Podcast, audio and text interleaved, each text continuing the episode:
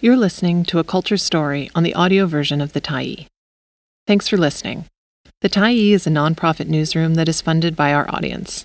So, if you appreciate this article and you'd like to help us do more, head on over to support.thetyee.ca and become a Tyee builder. You choose the amount to give, and you can cancel at any time. I Had to Break the Rules. By Solana Pasqual, June 1, 2023. Editor's note this article discusses missing and murdered Indigenous women and girls, sexual violence, and police violence. Angela Sterritt's new book Unbroken My Fight for Survival, Hope and Justice for Indigenous Women and Girls blends the narrative of her early life living homeless in Vancouver's downtown East Side with that of how she came to provide, through her journalism, a safe place for the stories of missing and murdered Indigenous women and girls. I too, as a woman who is part white and part Gitxsan, carry the burden of responsibility for what happened on these lands, Sterritt writes. Rather than move through the world like a chameleon using my white or indigenous identity to my advantage, I've chosen to use both as a point of responsibility. Unbroken portrays the grief of a father and stepmother combing through logging roads, deserted stretches of highway and ditches, looking for their child. It chronicles the fist clenching anger of Indigenous girls standing before a judge that sexually assaulted them as he made decisions about their freedom and futures. It sheds light on families and community members learning how to drag rivers to try and recover bodies because police deemed their children's behavior high risk and therefore blameworthy and unimportant. Unbroken also implicates the Canadian media in its role in the public's apathetic, or antagonistic, view on missing and murdered Indigenous women and girls. Even as she has won awards for her work, Sterritt had to continue to fight to make space for these stories in newsrooms still dominated by a white colonial lens. Concealing my past with blazers and blush and decorative words and the emotionless flair of a journalist forced all that pain down to a point where I'd forget all that I had survived, wrote Sterritt. However, as I chronicled my struggles, my strength and survival were proof the colonials had failed. The Tyee interviewed Sterritt about her book, her art, and her experiences as an Indigenous journalist working in an industry that has so often been responsible for inflicting harm on vulnerable communities. This interview has been edited for length and clarity. What does the book's title, Unbroken, mean? There's a phrase in the book that says, Our spirit is not broken. I remember growing up as a teenager, or maybe even younger, and elders and indigenous leaders would always say, You know, they took everything away from us. They took our land, they took our culture, they took our language, but our spirit is not broken. I'm an artist as well, and a lot of my paintings have a yellow background to show that our people are strong, courageous, tenacious, and powerful. That we're not broken. The title, Unbroken, is kind of synonymous with the spirit of the entire book. The Highway of Tears, for example, is portrayed as this dark and dreary place, and it's like no, it's beautiful, it's like one of the most gorgeous places on earth. So are the people. The people are beautiful and loving and generous and kind and adaptable and creative. It's freaking incredible. There's snow capped mountains and eagles and ravens and totem poles and longhouses, and it's incredibly captivating. The last thing on my mind is this is so dark and depressing. So, yeah, the book title is really important to me, and I love it. Our spirit is not broken. Nothing is broken. The book's cover features a painting with a young woman holding up a feather, another woman with a wooden spoon, and an elder with a flower. There's an expression of resilience on their faces. Can you talk about your artwork and what it means to you? With the feather, the youth gives us hope. The woman feeds us, and the elder helps us grow. It means, lead us, feed us, heal us. The painting in the book is actually the first piece that I did about missing and murdered Indigenous women and girls. It's about their remaining family members, and it's called Honor the Dead, Fight for the Living, Honor the Living, Fight for the Dead. That's something that I want people to take away from this book. Honor murdered and missing Indigenous women and girls, but also honor those who are alive today. Unbroken features a unique combination of a memoir and investigative journalism. You intertwine your personal experiences with an analysis of the structure of the Canadian media industry. How did you navigate that world of identity and career? When I began the book in 2015, being a journalist putting yourself in the story was something you just didn't do. In journalism, we're always told not to navel gaze, but then the pandemic happened, George Floyd was murdered, and Chantel Moore was murdered. This forced us to take a look at how our industry, and how the media as an institution, an instrument of colonial violence and colonization and empire building, has manipulated the narrative about Indigenous people and, in this case, Indigenous women, girls, and Two Spirit people. I thought, let's take this further and look at myself as an Indigenous woman within and outside this institution who was experiencing colonial violence every day. It was a really hard journey because I didn't want to be part of the story at all. My training as a journalist had taught me that you never put yourself inside the story, you always have to have this tremendous level of distance. But I think after the pandemic, we started to realize our industry is incredibly biased. It is incredibly white, and we consider white to be the norm. Anything outside of that is deemed biased. During the book's competitive auction, I had a large international publisher offer quite a bit of money and say, We'll do this with you as long as you take out all the family members, victims' families, voices, so that it's just a memoir. I said, Absolutely not. Throughout the book, you navigate very complex feelings about situating yourself in trauma and colonial violence, but also in privilege. How did this inform your storytelling? I read about one residential school survivor being treated on a live radio show as if she was lying. They were questioning her experiences, asking if it was real. She was bawling her eyes out. It was horrific. It was a hard pill to swallow to know that I was working alongside people who were not giving care and respect to survivors. Even in 2017 2018, we were told that having compassion makes you biased. I felt like at one point, I really had become a robot with people.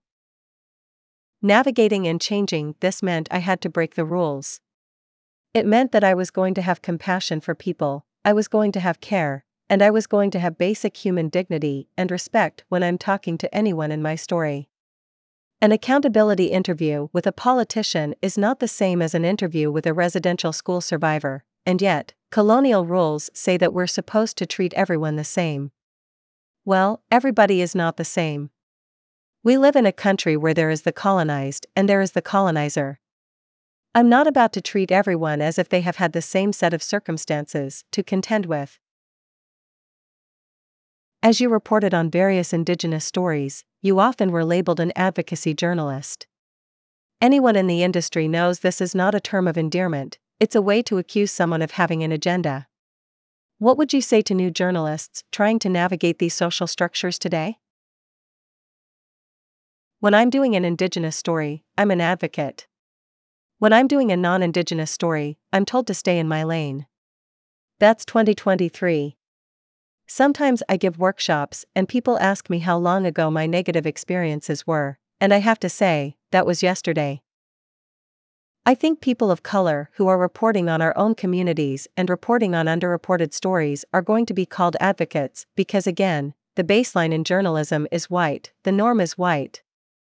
When I pitched the story about Maxwell Johnson and his granddaughter put in handcuffs for trying to open a bank account, that story was initially denied. I was told it was just too complicated.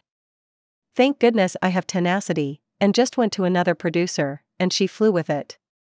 And it was the top story for like a year. Your sense of belonging in a newsroom, no matter what newsroom, is chipped away at all the time. You're constantly told you don't belong, or that you're not the norm. That's really traumatizing because that's what colonization did. It literally created systems to keep us away from the settler population so that we couldn't cause problems for them, so that the settler population could continue to proliferate and settle. It's like an incredibly difficult institution to navigate as a person of color who would like to see their people accurately represented on the news. People don't want to hear about racism all the time. People don't want their behavior to be addressed. People don't want to face themselves. How would you like to see settlers reframe their conceptions of colonization and victims of colonization? I think settlers need to deeply investigate their ancestry and how they got here today so that they can build compassion for Indigenous people. You didn't just show up here. Taking ownership is very important to me because I have privilege in my race and my skin color, but I also have privilege in the sense of the longevity of my career. When I speak out, I don't hold back. What I find really disturbing is that sometimes I'm in a room speaking about racism and violence, and no one else says anything. I want settlers to speak up. You're not speaking for Indigenous people, you're speaking up against your people's racism. Indigenous people are just so exhausted. I don't want to be the only one speaking out in my workplace among people who have been there longer than me. In some cases, you talk to generations of people who went to residential school and they are all carrying shame. Why?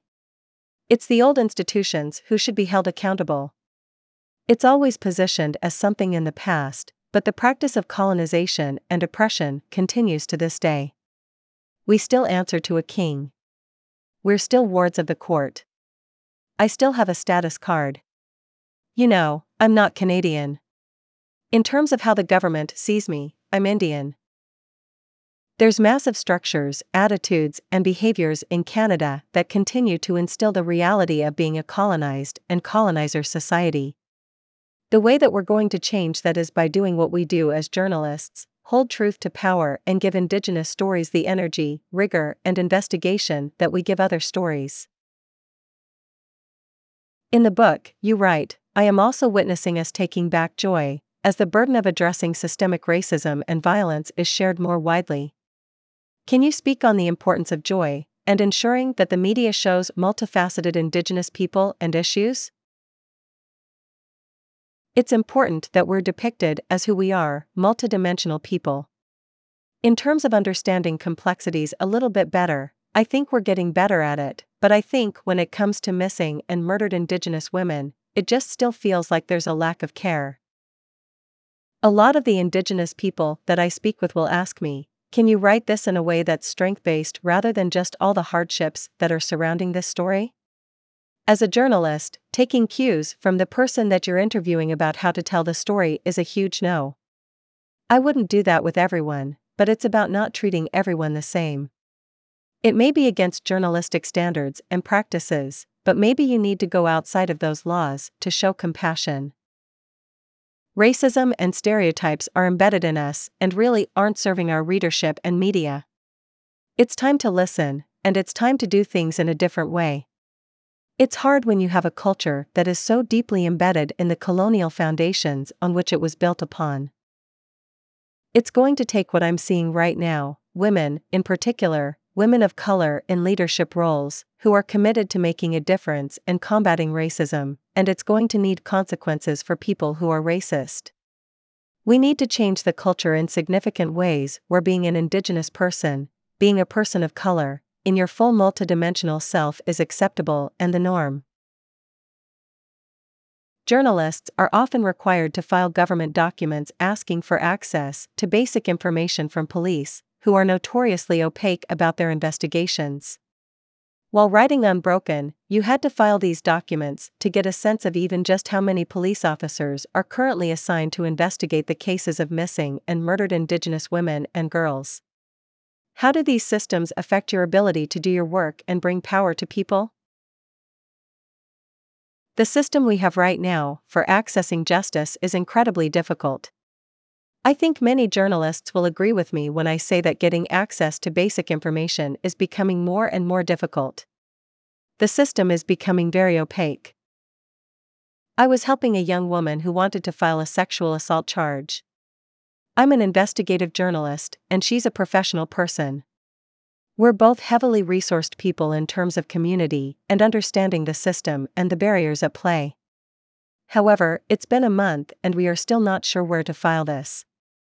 We've gone to so many different people the police, lawyers, advocacy organizations. We just keep getting bounced around. I think back to being younger, being a teenager with no fixed address, being on the streets, people not caring, not believing you. I'm still told to this day by family members, like literally a week ago, that the police don't believe them, and their family members have been murdered or been missing for weeks. There are all these stereotypes being transient, having a non white lifestyle, a non middle class lifestyle, being high risk. We've seen the reports where the police are criticized, and they are promising to do better. But we're still at square one where the family members are echoing the exact same problems with the police. Accessing information is one thing, accessing justice is another. Keep an eye out tomorrow for an excerpt of Unbroken My Fight for Survival, Hope, and Justice for Indigenous Women and Girls. Thanks for stopping by the Tyee today. Anytime you're in the mood to listen to important stories written well, we'll be here. And if you'd like to keep independent media going strong, head over to thetyee.ca and click on the Support Us button to pitch in. Finally, big, big thank you to all of our Tyee builders who made this story possible.